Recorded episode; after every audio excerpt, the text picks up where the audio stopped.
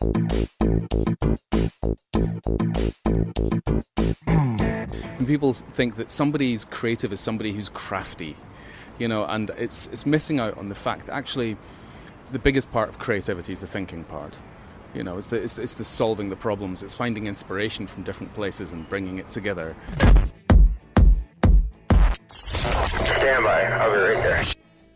Hello and welcome to Minter Dialogue, episode number 363. Today is Sunday, the 8th of March 2020. My name is Minter Dial, and I'm your host for this podcast. Thanks for taking the time out of your busy day to listen to this episode, and please rate us if you like the show, and don't forget to subscribe to catch all the future episodes. This week's interview is with David Birss. David's a public speaker, consultant, educator, and author. He published How to Get Great Ideas in November 2018 and also contributed to Fast Forward Files, Volume 2 Changing Perspective. In this conversation with Dave, we discussed creativity, how to define it, recognize it, stimulate it. What should someone in a business be doing to nourish it in the team? Mental health and creativity, and Dave's experience as a trainer on LinkedIn Learning. David Birss. So, great to have you on the show. I got a chance to listen to you on stage at the Nudge Festival in Exeter, England, uh, last year, and I loved what you're up to. So, you're an author, you are a man who really lives and breathes and promotes creativity. In your words, Dave, how do you describe yourself? I'm a chap. I guess everything that I do, I do so many different things. So, I write books, I do public speaking, I make films, I teach at universities, and, do I consult for companies, and everything is under the one banner. And it's about demystifying creativity and innovation because I don't know of two subjects that have got more BS that surround them than those two subjects. I just feel that I have to get rid of so many misunderstandings and and uh, and lies. I read somewhere, oh, I know who it was, it was Tom Goodwin said, hmm. I'm not disappointed at the level of creativity that I see out there. I'm disappointed in the level of imagination. yes, that's interesting because I think in the, the advertising industry, I think there's a lot of misunderstanding as to what it is. And I think generally in society there is. When people think that somebody's creative is somebody who's crafty, you know, and it's, it's missing out on the fact that actually the biggest part of creativity is the thinking part. You know, it's the, it's, it's the solving the problems, it's finding inspiration from different places and bringing it together. You can be incredibly good at craftsmanship the advertising industry should do both. The advertising industry should have fantastic ideas that solve problems, and they should be exceptionally well executed. But these are kind of like two different aspects of creativity, mm-hmm. and to be honest, they don't actually appear that commonly in the one individual. Well, sometimes you need to have complementary skills. You say problem solving. How would you define creativity if you're talking to a, a 10 year old? Creativity is the ability of our brains to come up with something new from existing elements. So I think I don't know if a ten-year-old would get that, but you know, it's very often taking existing elements, bringing them together to create something new. Then how do you define new? Because there are some people that say, you know, n- no one can reinvent the wheel, or yeah. everything has been discussed or thought about somewhere before. Right. This is this is when it gets difficult because new. I, I, I tend to not use that term, and in my book I talk about non obviousness, and, and that's a different thing. So, for example, we have seen in recent years with Tesla, the idea of electric car, that felt like a non obvious thing in that sense because it, the obvious thing with a car is to go with petrol. Actually, the first ever car was electric, it wasn't petrol. So we look back in time, it's not something that's new, but it's something that, that went against the obvious. Well, there's also an element that it's the right time for this new. Because let's say the electric car back in its time didn't have the battery storage and the battery production ability that we have today. Oh yeah, absolutely. So, th- so there are a, a, time can come when when all the right pieces are in place for that. You're absolutely right. Yeah, because we uh, when, when you're in a creative space, I mean, oh, wouldn't it be great if we could have flying saucers? Not ready for it yet. So, to what extent in your work, Dave, do you look at context for new as well? I mean, we can be creative, but if we're not ready for it, then who gives a toss? Yeah, I, I mean, the idea of new, as you're saying, it's, it's kind of like a shortcut that, that people use. It's, it's something that's probably a word we should avoid. I, I very often use the word fresh rather than new. Mm-hmm. So something that feels as if it's uh, it feels new but isn't necessarily new. But yeah, I, I, have now I don't know if I've answered your your question. What was your question there, so I can make sure that I nail it? well, the idea of what is new and how do you qualify new? If mm. if you have existing elements and you want to make something new, the question I have is then how do you decide what is new? To the extent yeah. that the electric car already existed. So, so yeah, let's scrap the word new and let's use the term non-obvious. Well, and I'm sure Rohit, Rohit Bhargava would appreciate that. A hat tip to Mr. Non-Obvious Trends. Yeah, I mean, being non-obvious is, is so, so important. If you think of any art movement that's come around, it's come from being non-obvious. It's actually come from being contrarian, which is a very powerful thing, is to do the opposite of what other people are doing. So if you're doing the same as what other people are doing, you can't expect to get different results.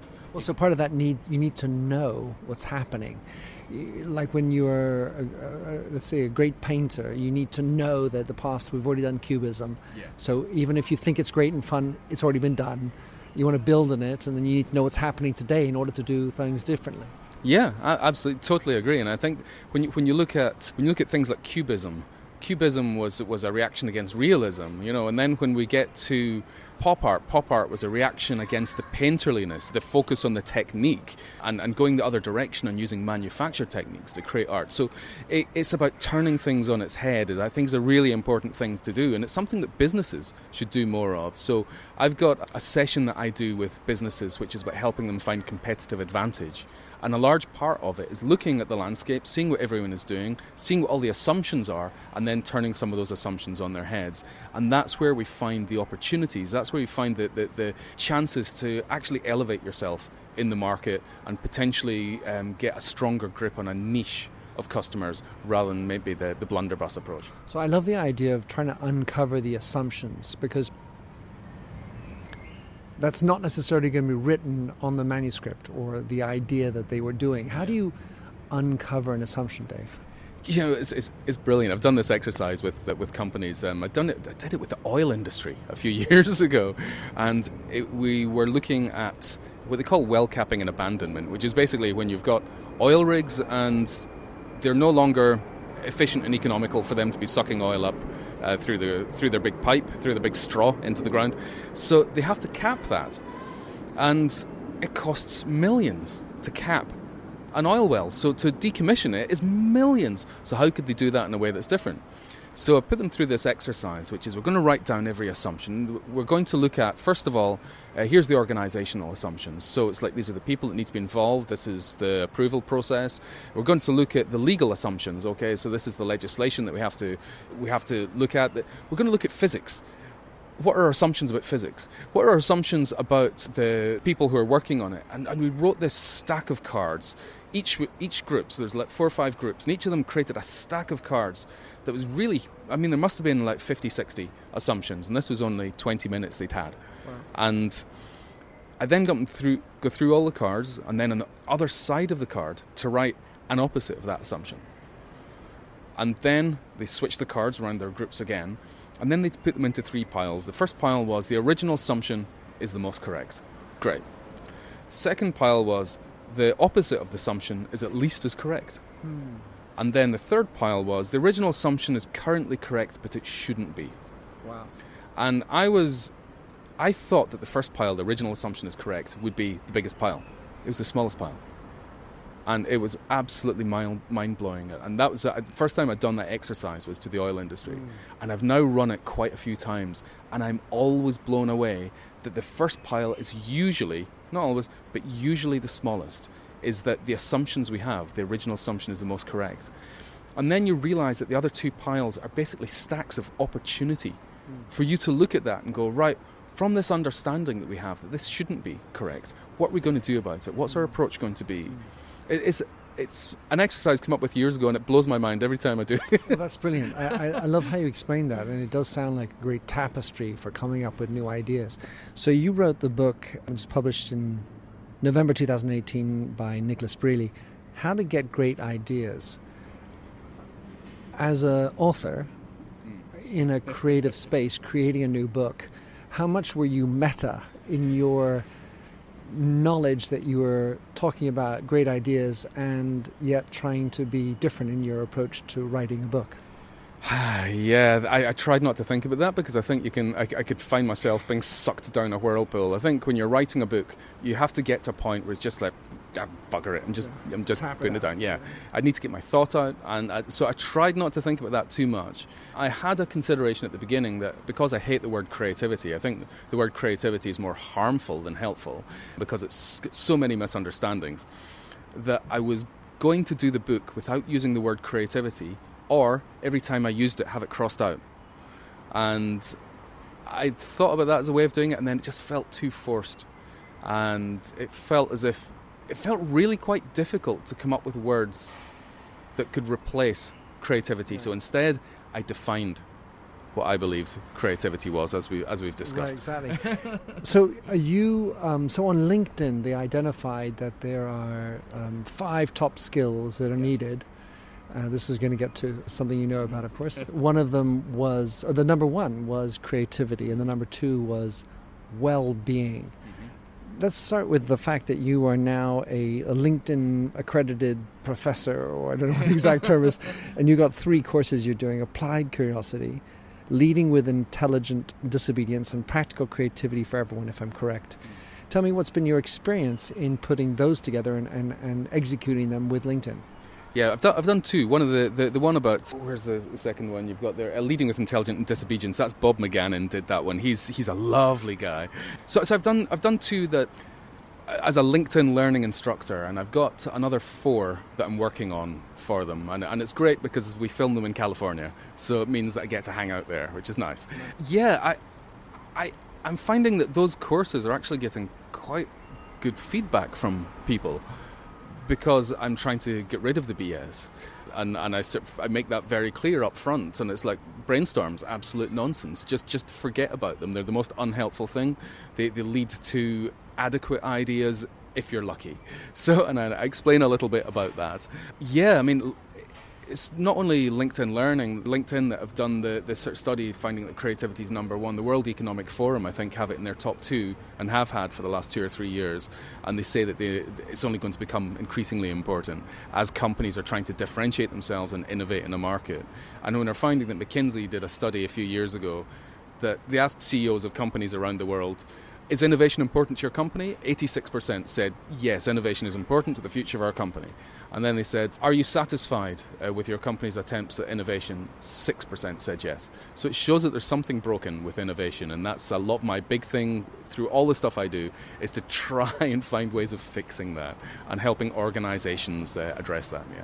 Well, for sure, that goes back to Tom's statement about the disappointment in the execution of creativity when you're in a company, you can create a process. Let's say, let's forget brainstorming and let's do your idea of the assumptions. You know, you can come up with a creative idea, but to what extent is is mindset the issue uh, in how companies drag to the bottom ideas, shoot them down because I didn't come up with it, and and these other elements that probably quash creativity when they're not run by Dave Birss.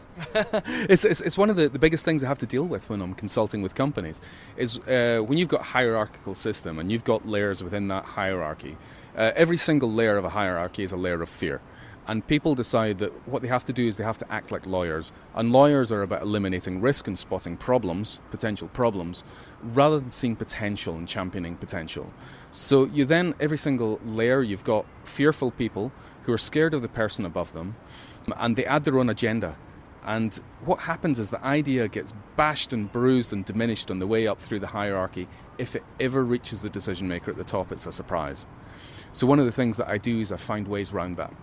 And I find ways of uh, bypassing that. Ways, I mean, Toyota are brilliant at this. So, every single year, they get at least, on average across the company, at least three suggestions from every employee across the company. And it's extraordinary. And the way that they do it is they have suggestion boxes, but it's for your department. So if you're a, a sweeper in a factory, then all the other sweepers together, you've got your box where you put your suggestions in. They're these little improvements, not necessarily great big, trying to create the next Airbnb of of uh, nail polishes, but something that is maybe just you know it would help here if we had the broom stacked in this way, you know, and what happens is they put their suggestions in on a regular period. A team within that department look through the suggestions and they validate them and they go, right, that's rubbish, that's rubbish. Ooh, there's something in that, that's great. And from there, it gets passed directly up to the decision maker, and the decision makers say yes. So where does remuneration, reward, recognition sit in that? Because hmm. if I if I wrote down a three page idea about how we should sweep differently, and the answer is it's rubbish, maybe I'm not going to do it next year. Boy, it didn't really hmm. do me any good. How do you create a system and a mindset and a culture where there's an ongoing fount of of incoming ideas? Well, that, that's something I, I love the way they do it in Toyota. It's actually in your contract that you have to be constantly coming up with ideas for improvements. It's in your contract. So, so it's not something that's negotiable. As well as that, the people at the top of the company go down and speak to the people, everyone in the company. So the, the leaders are seen throughout the company. I think that's really important. But I found working in creative industries, and I've, I've worked in, as, as well as advertising, uh, design, broadcast, music, you know, I've, I've, I've film. I've I found that recognition is absolutely vital and it's better than rewards. So the traditional thing for companies to do is to say, come up with an idea. We've got a five hundred pound voucher for whatever, or you know, we'll, you, you can win a holiday. And what happens when you try to motivate people to think differently is is that that actually works against you because when you have something of financial worth as a reward, people go from A to B as quickly as possible that's not what you want to do when you want people to th- come up with ideas. You want them to explore A, F, N, L, X, B. you know, you want them to, to get them moving around in different places to, to, to explore, explore the rans- landscape. And the way you do that is through recognition, not reward. And that's why the creative industries have award shows. Mm-hmm. Because that's a form of recognition. Sure. And that forces people to try harder and to be going for what is a better idea rather than being. It's about being effective rather than efficient. Well, and so I want to get that in a second, but when we started off talking, Dave, we were talking about how there are two mindsets. There's the one of I'm a creative, and the other one's the executor, and it's hard to have both. And at some level, the creative is the A to M to B to G to, to Z and back, and the linear mindset A, B, C, D is the one who executes. Do you agree? I, I, I totally agree, and I, it's absolutely vital. I, I, had a, I had a debate a few years ago in the advertising industry. I'm, I'm out of the advertising industry now. I've been out of it for ten years, but when I was in the industry, uh, I, I had a debate which was about generalists versus specialists. And I believe that generalist was more important because it's important that we have as much as broad input as possible, so that we can we've got more to draw on when it comes to solving problems. Well, we could say diversity is a, another Oh, angle to the same story. Absolutely. I, oh, I I'm frustrated with the, the, the corporate route for diversity about trying to get as many people that, that look different or have different number of limbs or, or, or balancing the sexes into the workplace and think that they've done the job. And I talk about this in the book is that, is that diversity is only the first step, and I'm not seeing companies talk about the second step, which is what I call divergency, and that's the ability of an organization to embrace that difference rather than to take somebody who's different, use the cookie cutter mold, and basically turn them into a white middle class, university educated individual rather than somebody who's got all this beautiful difference that they can bring. And, and companies eliminate the difference, and the difference is, is the strength. And, and, and the companies that understand how to embrace that difference, which requires more managerial effort, I've got Yeah. to say, Sure. the companies that understand the importance of that and the importance of putting that effort in are the ones who will really benefit from it. So I'm going to give you a list of, of things that I think kill creativity in organization, and you're going to have to pick your selection out of them. So efficiency, you mentioned before, performance, lack of time, ego, and the last one, fear. Yes. Of that list, which stands on top, and, and do you have what would be number two and three? Well, well, fear is the big thing that kills creativity, and, and fear in so many different ways. I think anyone, you know, the people who say, uh, "Oh no, no, not me, I'm not creative," it's because they've got fear of expressing themselves or looking foolish in front of their uh, colleagues, or a fear of not being able to come up with an idea when somebody's clicking their fingers and going, "Come on, ideas!" So that fear is always the thing that, that stops. And in fact, it happened to me in my career, early on in my career. I moved from being an art director to a copywriter, and I got. That's a big difference. Yeah, I got an, an, art director to come in and work with me. And this guy had won awards, and he seems like, oh, wow, this guy's amazing. He came in, and I immediately knew it was a mistake. When we worked on our first brief, and uh, he starts saying, come on, ideas. And I, I sort of blurt something out, and he goes, he laughs at me and goes, "That's stupid. Don't be an idiot." Right, and keep going. Another idea, more ideas. And I'm like, I said something else, and he's like, ah, "Right, right, that's rubbish. What, what about this?" And I was like, "Actually, I think that that's quite good. Well, should we work with that?" And he said, "No, that was rubbish. Your judgment is awful. Come on, idea." And, and so this went on that I've just been constantly attacked from the first hour I was working with him. Can't wait to have him in a brainstorming session. Oh, jeez. I, I ended up, I, I get sacked. About a month later, I get sacked because I couldn't do my job anymore. I'd got to this point where I was so scared to express an idea that I couldn't come up with an idea, and I thought that he'd broken my brain because I'd never felt like this before. I could not actually come up with an idea. I get fired on the Friday morning. On the Friday afternoon, I went to see another creative director with my portfolio in the desperate attempt to actually sort of stay in the industry. And the guy liked my portfolio and he said, Look, can I test you? Just spend an hour, I'll give you a brief. I just want to see. I was like, Great, okay. Gave me the brief, he gave me two briefs, and he said, Right, you get an hour, I want some ideas in that. And, and I drew up the ideas, so I art directed them, I sketched them up, and I wrote the copy for them because I, I, I can write, did both, and gave him a selection for each brief in an hour, and he could not believe what I'd done in the time.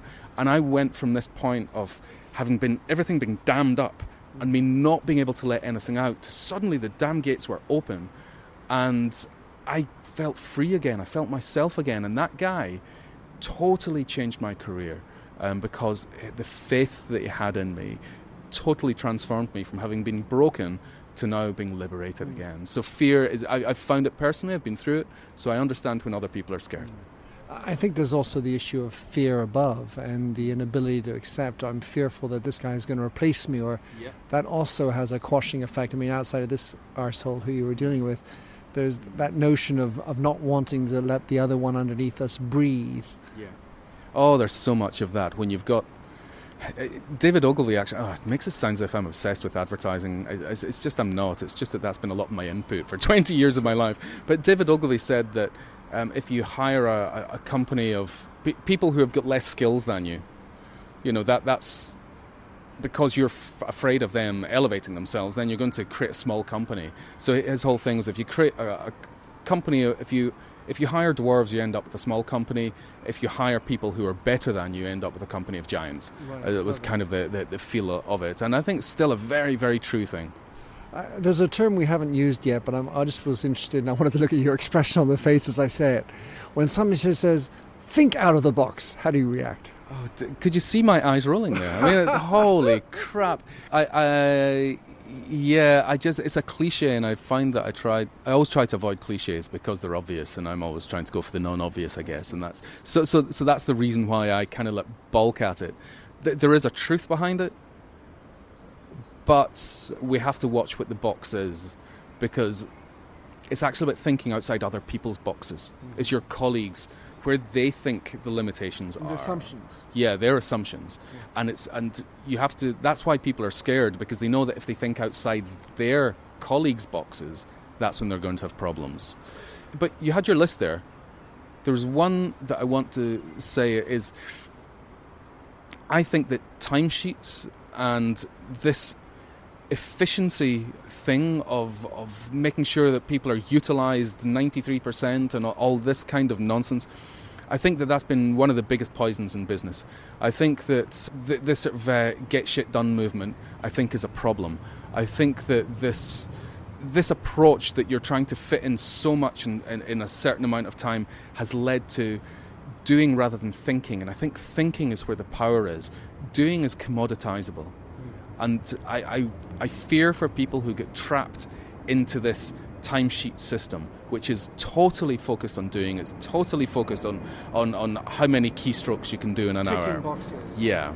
So, so I think that we've had a terrible, terrible problem of efficiency rather effect, rather than effectiveness, and I think that that is something that kills ideas in organisations, absolutely smothers people so that they've not got the time, the freedom, the flexibility, or the mental space to come up with ideas that are going to be of any value to the company. If LinkedIn and, and these other organizations are mentioning creativity as being such a, a sought after skill, soft skill in business, what how much do you think that could be driven by the scare of AI that where we say that creativity is one of the human things that AI will never do?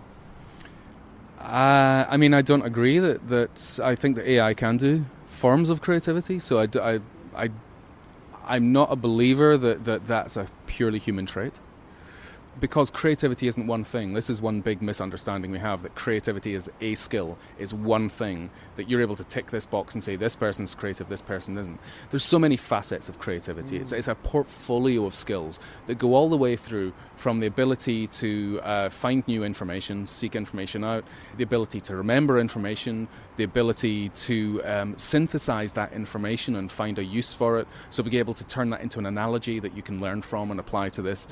The ability to then sort of generate ideas by combining elements, the ability to take that and refine it. All the, these are all different skills, totally different skills.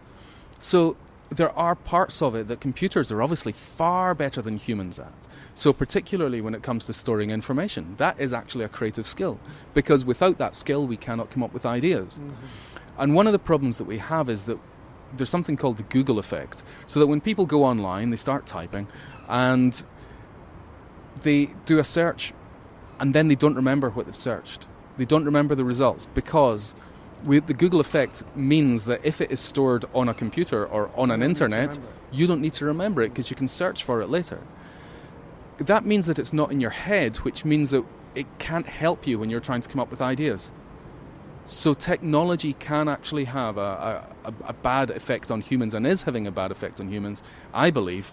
I, I believe that, that as humans are outsourcing their their memories, their processing power, and potentially their decision making through AI algorithms, that weakens our brain, and we know that the stuff that we don't use in our brain gets pruned. So, what does that say for the future of humanity if these really, really important parts of, of human intellect are actually going to diminish?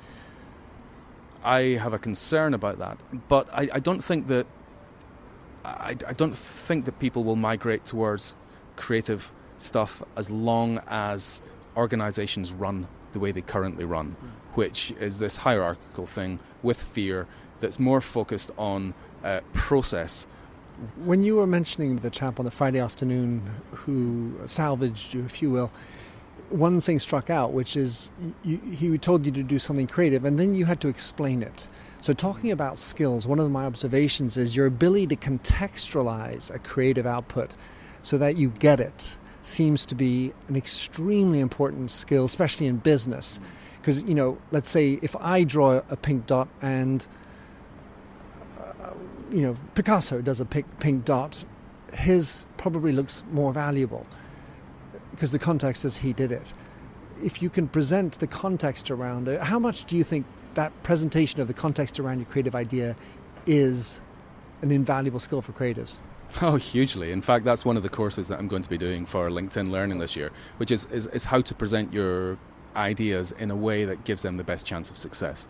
So, the thing is that if you have an idea and you set up an organization to get fantastic ideas out of your employees, yet you have bad judgment at the top that kills the ideas, then you may as well not have had the ideas in the first place. All of that other effort has gone to waste.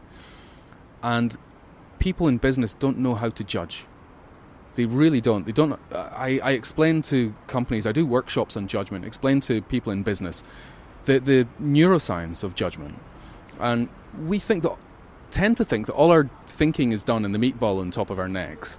But actually, our second brain, it's not what you'd think a man's second brain would be, um, but it's, it's, it's, a few inches higher. It's, it's, our gut, and our gut has got um, more neurons in it than a hamster has in its entire body, and it, what it deals with is threat. So anything that your brain looks at and goes, "Oh, that doesn't fit into my existing understanding," activates this, which means that if it's this being the gut, yeah, the gut. Yes, sorry. I, I, that's bad for radio and podcast, isn't it? I pointed at my stomach. I'm sorry about that. I, I need uh, I need subtitles for this. So imagination. so, so yeah, your, your your gut activates, and, and of course that's where the fight and flight movement it releases. Um, all sorts of chemicals into our systems give us the energy to, to get away from stuff. And our bodies, of course, were designed in the th- 300, 350,000 years or so that humans have been around, according to currently what anthropologists believe now, that we were designed to be running from wild beasts. So we see something that doesn't fit in with our understanding, our comfort of the situation, and it's a wolf that's coming towards us. We are not going to say, right, Og, what do you think we should do? Hmm, how about if we climb this tree? Yeah, but if you climb the tree, the wolves are going to stay there, and then we're going to get hungry, and you know, maybe. Some, all right, what about if we dug a hole? Do you think we dug? Eh, no, no, you're just going to run you're going to run to the safety of where everyone else is. And hopefully, you can run faster than the person beside you. Yes, and and the office environment has really only been around for about three or four generations. We've not evolved for it, and there still are these low-level risks. And in fact, there's probably a higher constant background level radiation of risk in the office than there ever was on the prairies. So, in the office, it's not great for people because of that level of risk that's constantly there, which means that people are in that blinkered state because our gut reacts in that way. At this point, dear listener, I'm putting my hands beside my eyes as if they're blinkers for a horse. And this creates a, a sense of judgment that when people feel butterflies in their stomach, they automatically put their hand up and say no.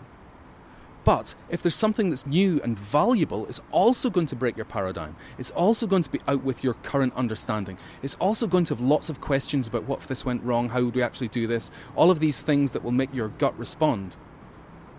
That means if you always just when your gut responds that you put your hand up and say no, right. That means you're saying no to the right stuff as well. Right. And this context, this giving people the context, I show companies how, when they're doing creative projects or, or innovation projects, how to set criteria at the very beginning so that it helps us judge using wise criteria at the end. And these criteria, by setting them at the beginning, they help us all the way through the process. And then when it comes to presenting them, we're able to say, these are the criteria we all agreed to. We all agreed to at the beginning, and here's how they tick that off. And what you're doing is you're taking the context, the understanding of the problem, and then you're, you're, you're showing the client how to judge by giving them the criteria again, and then you show your work. Mm. And it's been working for a lot of the companies I've been working with. Well, so once you have that information, sometimes the gut's good, sometimes the gut's not so good. I want to finish on Dave on just one last area, which comes from my observation, my silly thought process that says that when I observe a creative artist, typically the blues come to mind. Yep. And if the survey that LinkedIn showed that well-being is his number 2 criteria, soft skill to promote in companies. Uh, what's your relationship with mental health or mental health, so not well-being, mm-hmm. mental health, with creativity? Because I, I, I, I feel somehow that knowing the blues is how you can be creative. But tell me differently. Yeah, well, you're a fellow guitarist, aren't you? I mean, we, we both play the blues. But yeah, to, to me, it's not about mental health. It's about difference. And the thing is that the people, when we look at artists and we go, well, Van Gogh was he was crazy and he cut off his ear, and, and these people suffered from depression, and these these people were obsessive compulsive, and all the rest, whatever we want to sort of pin on them, yeah, the people who do things that are more creative, I guess, in their as an industry they choose or whatever. I feel that these are people who have difficulty conforming. They've got difficulty fitting in with this idea of a norm. I certainly do. I, have got a real problem with that. I, I cannot do the, the, the shirt and tie and, and suit thing. I've never been able to feel comfortable in that idea. That idea of conforming and looking like other people and acting like other people was something that I could not do. Therefore, all that was left for me to do because I was on the periphery was to do stuff that was more in the creative industries. So I think that difference is what it's all about. And as somebody who's uh, been bipolar, so in my 20s I was bipolar and, and I went into that. It was transformative and a beautiful experience for me. So I don't don't ever feel sorry for me having gone through that. It was the thing that made me what I am. But would you, you wouldn't wish it on people too, would you? No, I wouldn't wish it on anyone. However, if you ask most people who had bipolarism, would you want me to take it away? Most of them would say no.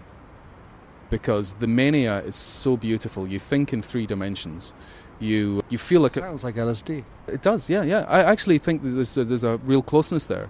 I think that you, you feel like a god because you are a god your brain operates in a way that is non non-mortal. you know, where I think the thing when people talk about LSD is they, they feel that that veil has been lifted and they feel there's another dimension there that could they, they tend to define as spiritual but can be seen as, as trans, transgressing the limits of time and space and things like that, which which is a beautiful thing. I've never taken LSD, but I'm up for it. but watch this space. Watch this. Well, yeah, wow, psychedelic space here.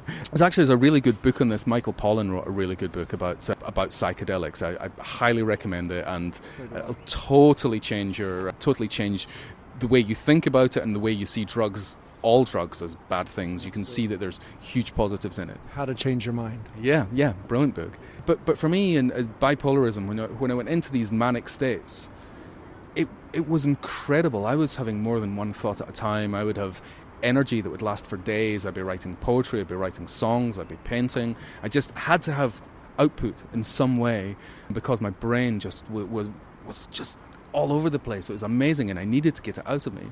And I went into that as somebody who was such a procrastinator, somebody who didn't have huge ambition. And because I went through that and felt that I could change the world, I came out of it feeling I could change the world, and I still believe I can. You sound like you intentionally went into it. How did it come about? no, it wasn't intentional at all. It was. It was. I, I, was actually I was working as a session musician at the time, so I was doing a lot of touring, and and I was on a ferry coming back from from Northern Ireland when I had my first episode, and on this ferry. I was reading Zen and the Art of Motorcycle Maintenance, which is actually about a person who goes through a bit of a breakdown. and I just wanted to get up in my seat and just tell everyone how important it is to just love everyone. And you know, this incredibly sort of trippy, big love experience that, that I could see the connectedness. I, I, I had this sort of pulled back image where I could see the world really clearly. Yeah, these are all things one might do in a trip, which yeah. is quite extraordinary the way you describe it. Yeah, I mean, it was very much. I, I, totally agree. I think I think it was very close to having a trip, and I, in that book, because it was all I had, I had that book and a pencil. That in the margins of that book, I just wrote down all this stuff that was coming to me, and in that experience, that would be in 1992, I invented Facebook. I actually did. I wrote down this idea of a network of people using this new thing called the internet. and it was I look back and it's like, geez, that is Facebook. That that is Facebook right there. Sign it. So Dave, in terms of dealing with mental health and creativity and organization, do you have any final words on how to manage that? Because you know, maybe you're in an industry that attracts people who are nonconformists and, and have that creative bug. Yet in a business, we have to bring the number in at the end of the month. We have processes. We have reporting to shareholders and all this. So w- that kind of pressure that I was mentioning before, my laundry list of things that can hurt creativity. What would be your word on how to manage mental health and creativity in a corporate environment? It's hard when more and more the creative industries are trying to go for this productivity thing and I suffered from it just before I quit the industry in 2010. That that was my last job, was all about the productivity, and when you're doing that, I, I think it's really bad for your mental health as well because you need the space. You also need the input. You need to have the input if you want to have the output. And if you've not got the time to get the input, you start becoming derivative, you start getting caught in ruts. And that's what happens a lot. And woohoo, yeah. so so so when you're in that space, I think it's really important to actually make time for yourself, to give yourself the input, to give yourself space. Uh, a lot of people in the creative industry since I quit have come to me and said that they don't feel fulfilled in their job anymore because it's just we want you to do stuff, do stuff, do stuff. It's all this productivity stuff again, this productivity poison. And I tell them to to to take take up a hobby, to set themselves a project, to do something outside that's going to fulfill them. If their day job isn't fulfilling them, they have to find some form of fulfillment outside. And um, just sitting and watching Netflix doesn't necessarily do that. You have to have something where you feel as if you're contributing in some way. Well, my tack on that, Dave, is to add meaningfulness into your day. So if that's sometimes listening to a great rendition of Traviata or or um, doing a diddle or a fiddle that you really enjoy Yeah. that brings you some kind of enjoyment or, or something that's meaningful to you, then that's how you can compensate. But ideally, as an organization, we ought to be taking more pains to in, introduce more meaningfulness into what we're doing. So if we're in an advertising agency where all we're doing are helping uh, a soap manufacturer sell more spuds, suds, that how do you add more meaningfulness into it? Because just making clean buds just doesn't cut it. Well, it used to be before the productivity poison really took root. It used to be that in agencies that I was in, we would have projects that we would collectively do. And these projects could be pro bono things, doing things for charities. There's one of the things that I helped to do at Ogilvy. One of my copywriters came to me who was fantastic, who had this idea of taking the skills of the agency and taking them out into the community. And I just loved that. Mm. So I managed to get the board to give me permission to go ahead and do this, and, and we started up a pop-up shop. That's this be 13 years ago or something like that. So we started a pop-up shop where members of the agency would go, and people from the community who had businesses would come and ask for advice, and it, it made people feel as if they were achieving something. All the staff who went on that came back feeling as if they had a renewed sense of purpose and saw the importance in the skills that they could actually offer people because they didn't get that from their day job. It reminds me of Google's, you know, twenty percent off. You know, there, there's, you need to introduce the, those periods of air to aerate, to inform, to, to explore, and then you're going to come back and you do so much better. Oh, absolutely. I mean, the Stefan Sagmeister is every eight years or something? It might even be less than that. He shuts down the agency for one year, totally shuts down the agency for a year, and everyone goes off. And in that year, they go and do projects, and those projects feed them for the next seven years. And, and I think that that's phenomenal. And That's an outside of the box idea. yeah, and that's something that I recommend. It's something that I nearly did in an agency um, a few years ago, and it was making sure that every single creative, particularly because I was focused on my department, did something voluntary, worked someplace else one day a month. So one day a month they had to go and be a hospital porter, work in a cancer research shop, um, go and sort of um, pick fruit in a field, do something that's different, assist a plumber, uh, because that's feeding their mind and getting them to understand their audience, audiences. It gives them context for what they're doing. And for a lot of that stuff, it can give them meaning, purpose, a feel that they're actually doing something, improving themselves, helping society and communities. Because as much as I'm an atheist, I, I have a problem with the decline of the church hmm. because the church gave community and support networks. And I feel that that's one of the things that's leading to isolation in people and loneliness and depression and all of that stuff. So, so I, I feel as if we need to be doing something to build community back up again. And that's why this the pop-up shop idea that we did was all about the community.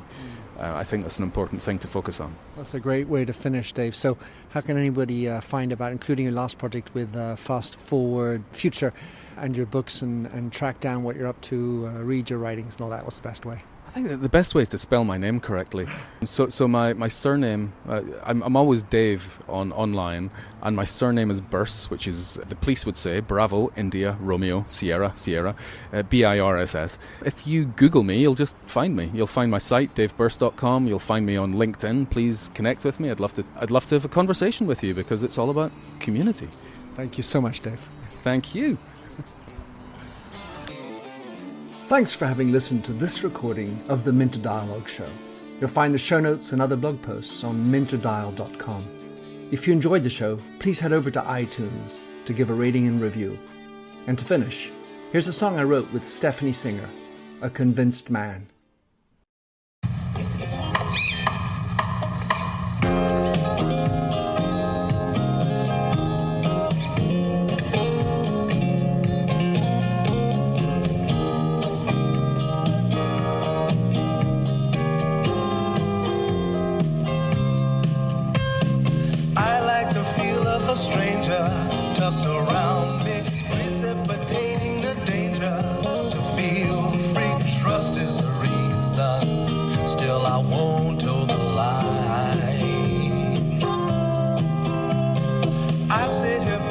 Passively, hope for your respect, anticipating the thrill of your intellect. Maybe I tell myself there's no use in me lying.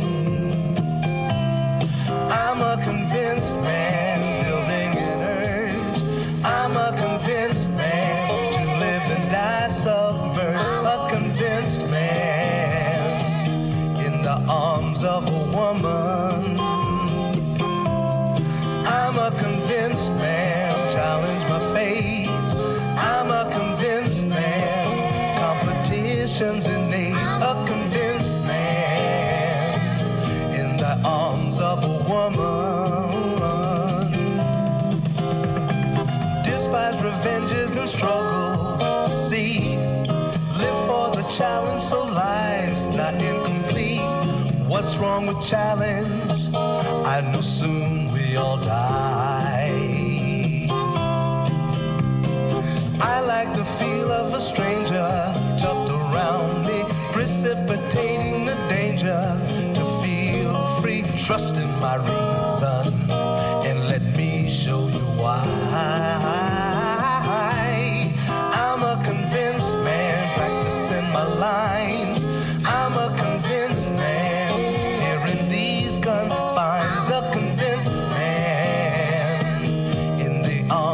woman.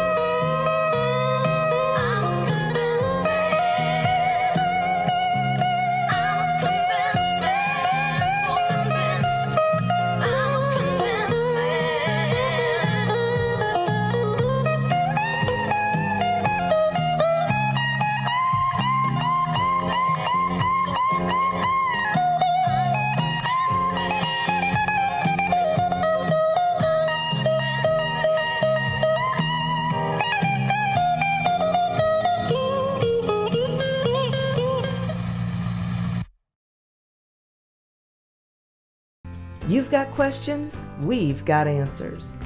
Business leadership, ownership, and sales can be challenging. Tune into the Accelerate Your Business Growth podcast to learn from the world's experts. Join me, your host, Diane Helbig, as I chat with people who have expertise in various areas of business. You'll enjoy the lively conversations that are focused on providing you with the ideas, tips, and suggestions you need to realize greater success. Get what you need for your business when you need it from the people who have the answers. Accelerate Your Business Growth is part of the Evergreen Podcast Network and is available on Apple, Spotify, or wherever you listen to your favorite podcast.